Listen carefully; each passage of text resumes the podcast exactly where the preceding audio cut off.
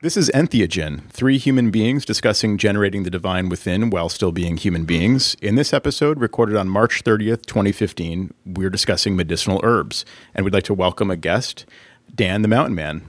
Uh, Dan, would you like us to use your uh, full name, or is, is Mountain Man Dan uh, the preferred nomenclature? Um, Mountain Man Dan is fine. And how do you pronounce the word nomenclature? Clature, because I just completely effed that up. so, uh, yeah, so welcome, Mountain Man Dan. Yeah, thanks for joining us, Dan. Yeah, Dan, it, your uh, your your name has come up so many times since uh, New Year's Eve, and uh, it was a, it was quite a, quite an interesting night in general, and uh, you, you definitely added to it, and you uh, you made us think a lot since then. So it's great Well, to have you. thank you. you very much. It was uh, one of the best New Year's I've had in several years. Nice. So I haven't I haven't met Dan, but Joe, you and Kevin, I guess, hung out with him on New Year's Eve. What, J- Joe? Did you know Dan before, or what's the connection? No, no, I, I didn't. We kind of um, we kind of have some mutual friends, and uh, so we were all we all ended up you know at at the same place uh, for New Year's, and we got quite an education in medicinal plants and herbs from Dan. Um, and the the thing that I remember most strongly was um, the introduction to a, a plant called lion's tail, um, which was just like a beautiful herb to kind of like you know have a have a bunch of and uh, and to throw it in a bowl and smoke it. And it was just like this really delicious tasting plant. And I noticed the effects, you know, pretty pretty immediately. Um, whereas I had always been under the impression that with medicinal plants and herbs, it's kind of like they're less effective than you know real drugs you know right in quotes um, you know and they're they're like because they're less refined they're less um, you know uh, like extracted or synthesized or um, I guess refined is the right word. Um, you know so aside from the standard you know uh, you know uh, cannabis that has been uh, bred to be super potent you know over the over the years over especially the last decades um, other plants I always thought would be less effective, and you'd kind of just have to like really squint to like notice the effect, right?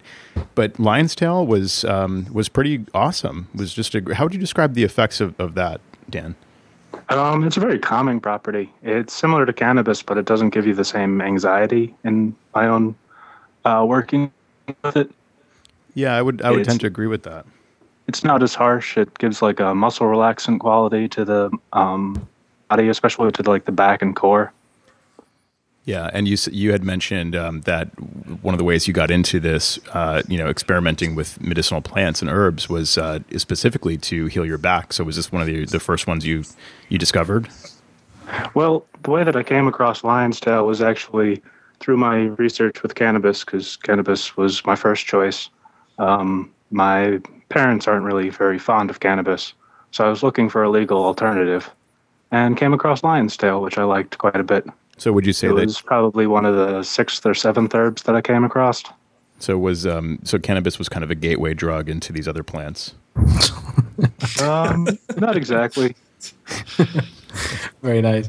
I was gonna say it's it's amazing how you know how how angry can your parents get about you smoking something called lion's tail. you know, it's like as long as he's not smoking weed, I don't give a shit. Pretty much, that was the uh, that was the ar- argument completely. Actually, Wow. Wow. brilliantly done. So lion's tail, uh, I guess the um, an, another name for it, I guess you'd say, is is wild dagga. Is that right? Yep. In Africa, weed is known as dagga, and wi- lion's tail is known as wild dagga because it has cannabis-like properties but doesn't contain THC. I'm, I'm curious also, just speaking of, you know, that's an African plant, as you mentioned. I noticed the other night it was, uh, it, it paired very well with um, rooibos tea.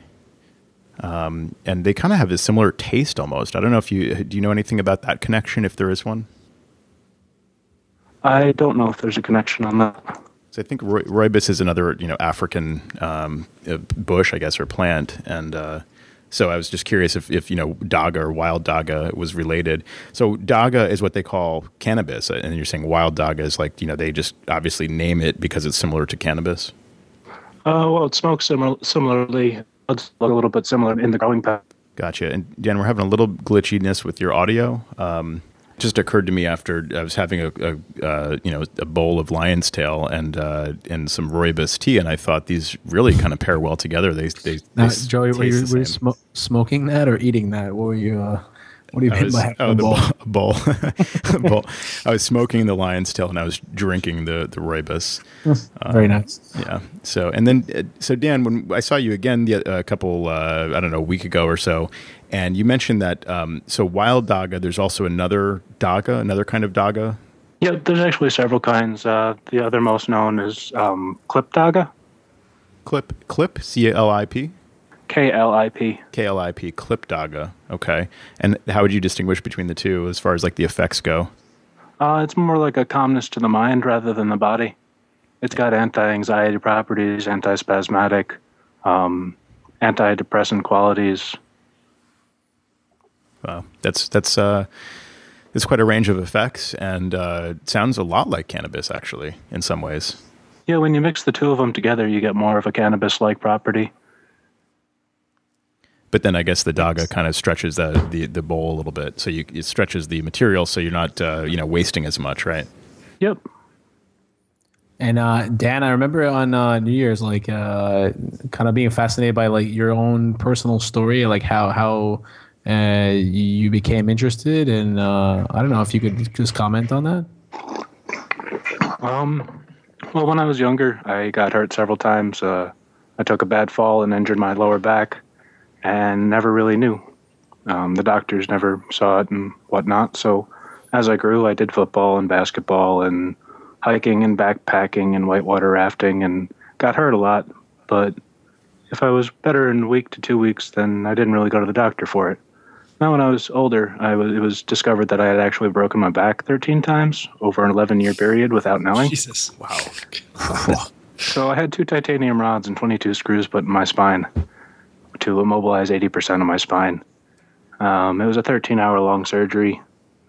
Uh, I woke up an hour after surgery.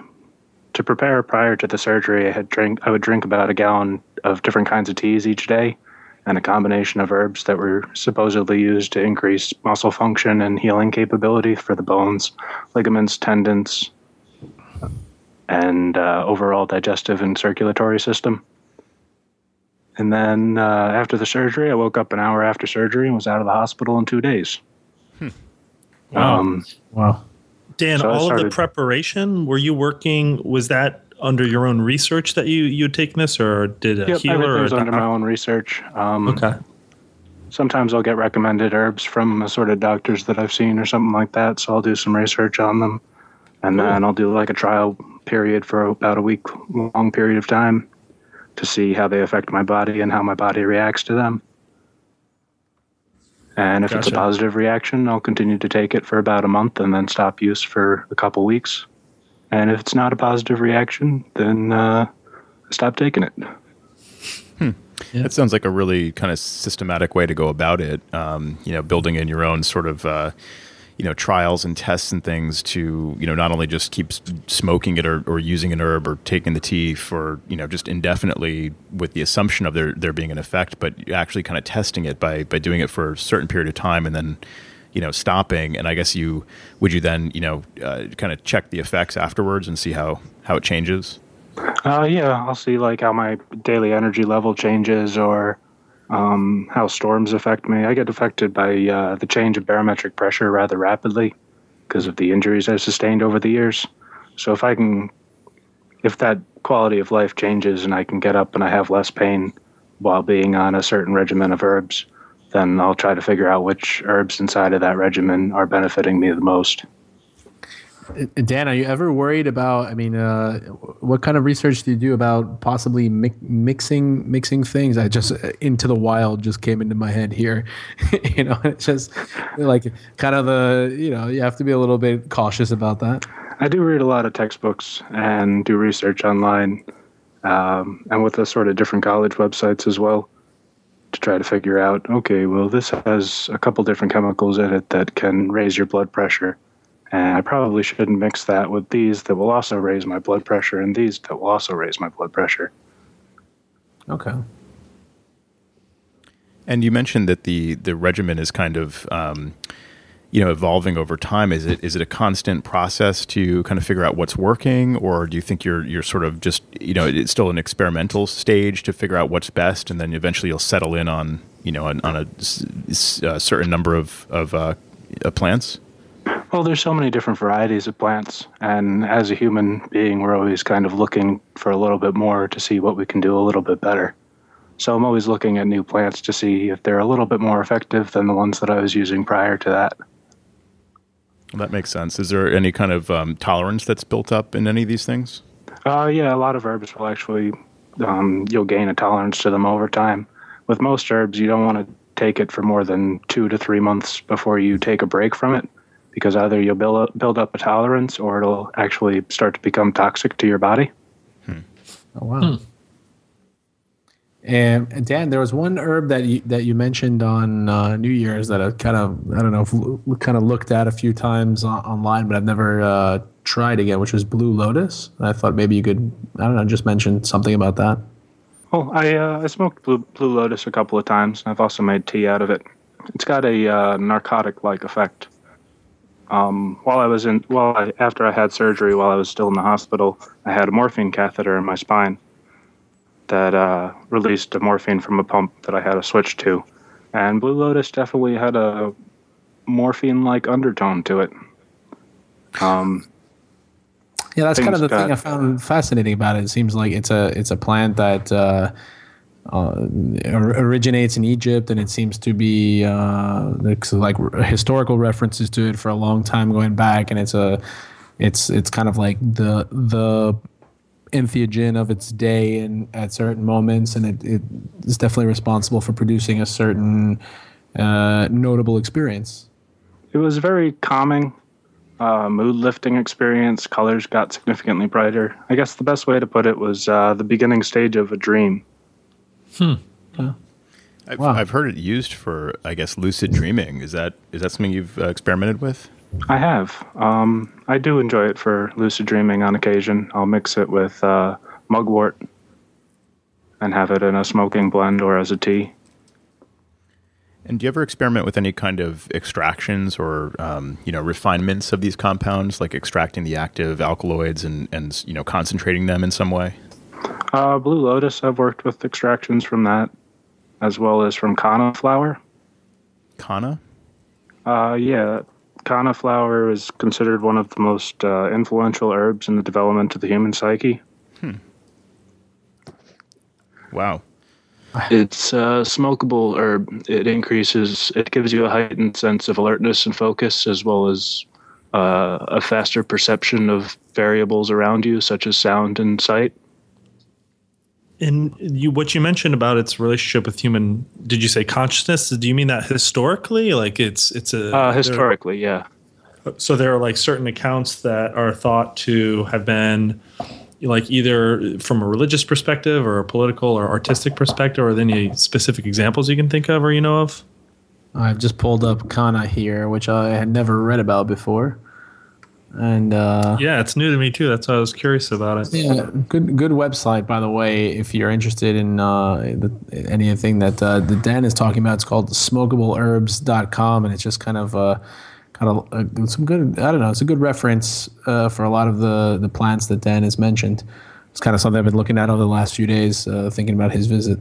We've talked about um, you know just a, f- a few different substances here, and I'm sure there's a lot of research out there. But for somebody you know kind of getting into some of these um, legal medicinal herbs and plants, um, could you recommend any kind of equipment that would come in handy, like a certain kind of uh, pipe, or um, this, also definitely want to talk about vaporizers and which ones work best with uh, with plant matter. I do recommend patience for anybody who decides to endeavor in this. Patience? Patience. Patience. Just in general, like you mean, just in uh, the, the, the virtue of patience to, uh, to explore this stuff. Yeah. got it, got it. Joe, you asked that with an incredulousness. Like, Patience? Bullshit. he can't be serious. I want to get, I want to get fucked up right now. um, so okay, so patience. Out of a glass piece is, uh, has been my preferred. Okay, so a, a glass, a glass, uh, just like a standard glass bowl that you you know with. Yeah, standard glass bowl. Some herbs can be a little bit harsh, so some some people might enjoy it out of a bong more. okay. Dan, I have a question. If your if your parents are against uh, marijuana and then they see you with a bong, but you know they don't know what's in it, how do they react to that? Uh, what they don't know can't hurt me. Which which brings me I like the twist on that. very nice They can't hurt them. No, me. They can't hurt. They can't hurt me. I uh, also Dan, one of the one of the things that stuck with me from uh, our conversations on New Year's was this absolutely hilarious story you told us about uh, baking with uh, or just cooking in general with with different herbs and plants. Sorry, my uh, my phone just cut out. Oh, no worries. I, I did do that.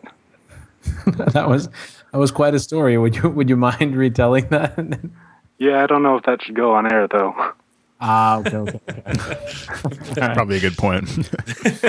so let's see. Okay, so you mentioned a, a glass bowl, you know, or a bong would be good to smoke um, these various herbs. What about a vaporizer? Because I know, you know, part of the design of of the um, just vaporizing um, herb in general is uh, to basically heat it to the temperature of, I guess it's literally the temperature of vaporization, which is like the, you know high school physics term for, you know, at what temperature does the substance change from a liquid to a gas. Um, so in this case, we're you know targeting the the active um, cannabinoids in in uh, in marijuana. Um, you know THC. What what temperature does that vaporize at? And I guess a lot of vaporizers are, are sort of calibrated to that temperature. Um, do you have to be so exacting, or can you just kind of shove some you know random herb into any old vaporizer and, and pretty much get some good results? Uh, the results aren't always good. That's actually what I did with one of my friend's vaporizers. Uh, we stayed up for six or seven hours and tested like 45 different herbs out of his vaporizer. This is this is where I was, Science. was going for on the like you know how do you know what to cross and not to cross? You know, like forty five in a row. You know? Right. yeah, it, it, it- there's old herbalists and there's bold herbalists. Uh, some things are just a whim of the moment. I've smoked them in the past and been like, well, I know that if I smoke five grams of this, it's not going to be good for me. But if I mix it in small amounts and wait 25 minutes or 30 minutes for my body to metabolize it, a lot of herbs, when you smoke them, aren't strong enough to do serious damage, I guess, to you if you use them in smaller amounts. Okay. So you were more interested in just um, detecting, you know, uh, any kind of effect from, you know, various temperatures, I guess, and trying to see which which you know temperatures worked better. Yeah, um, after you use a bunch of these different herbs, if you use them a couple of times, you start to see small effects that they have or small things that they change, whether it be in the course of a day, uh, if you've had more caffeine that day, or if you're a little bit calmer that day or more relaxed. The herbs might affect you a little bit differently compared to if you're stressed out or if you're not well rested. One of the most interesting things that I had that occurred was uh, after staying up for 62 hours, certain herbs that I smoked made colors significantly brighter. And all you have to do is stay up for 62 hours to get that effect. 62 hours and smoke some assorted herbs. Interesting. So you, 62, you, 62 hours and 45 herbs. you do the math. so it, did, did you make any discoveries about which vaporizers in particular, like which brands seem to work better with, with which herbs or, or The Whisper worked pretty well. Whisper? Yeah, it's a square looking vaporizer. It's a square box and it's called a Whisper and it's not very quiet. Ironic. so we'll have to link that in the show notes for for listeners. Um, the the Whisper vaporizer, and what makes that particularly well suited to smoking various herbs. Uh, it heated up to a good temperature. Um, it was hotter than what was required to vaporize bud. Uh, you could hold the button on it to get it to heat up for a little bit longer. Interesting. Okay. And uh, and now, do these does the Whisper in, in particular, and uh, you know, do other vaporizers in general tend to be designed to work with just you know sort of gr- ground uh, plant material? For the most part, yeah. And what about extractions? Have you ever vaporized any any extractions? The one thing I noticed with extractions, because they're in a powdered form, or if they're in a solid form or a liquid form on va- on certain vaporizers, they seem to clog the vaporizer up rather quickly. Mm-hmm. Um, Dan, do you, do you have do you have? Uh, I mean, I imagine you began your research uh, alone, and now, it, from the stories you tell, it seems like you've kind of uh, found uh, sort of a community. Is this something that's kind of kind of kept growing and growing? I have a lot of friends that just let me try my herbs on them. That's that's pretty much what it comes down to. It's I have a bunch of different friends that sometimes, even though I'm not a licensed medical professional and I haven't been trained in herbs, I have a variety of friends that'll come to me and be like, "Hey, I have such and such wrong with me, and I don't want to go to the doctor. Can you make up a tea that might help in some way?" So, I have a lot of different friends that have become my uh, guinea pigs for my herbs. Interesting. Yeah, you The sound reason- like kind of a, a contemporary uh, kundera, the South South American term for Spanish term for a healer. Huh. Uh, yeah, I guess I could be considered a healer of sorts. Does that get you into weird situations with uh, some people where you're like, I really didn't want to know that you had that affliction? Oh yeah, all the time.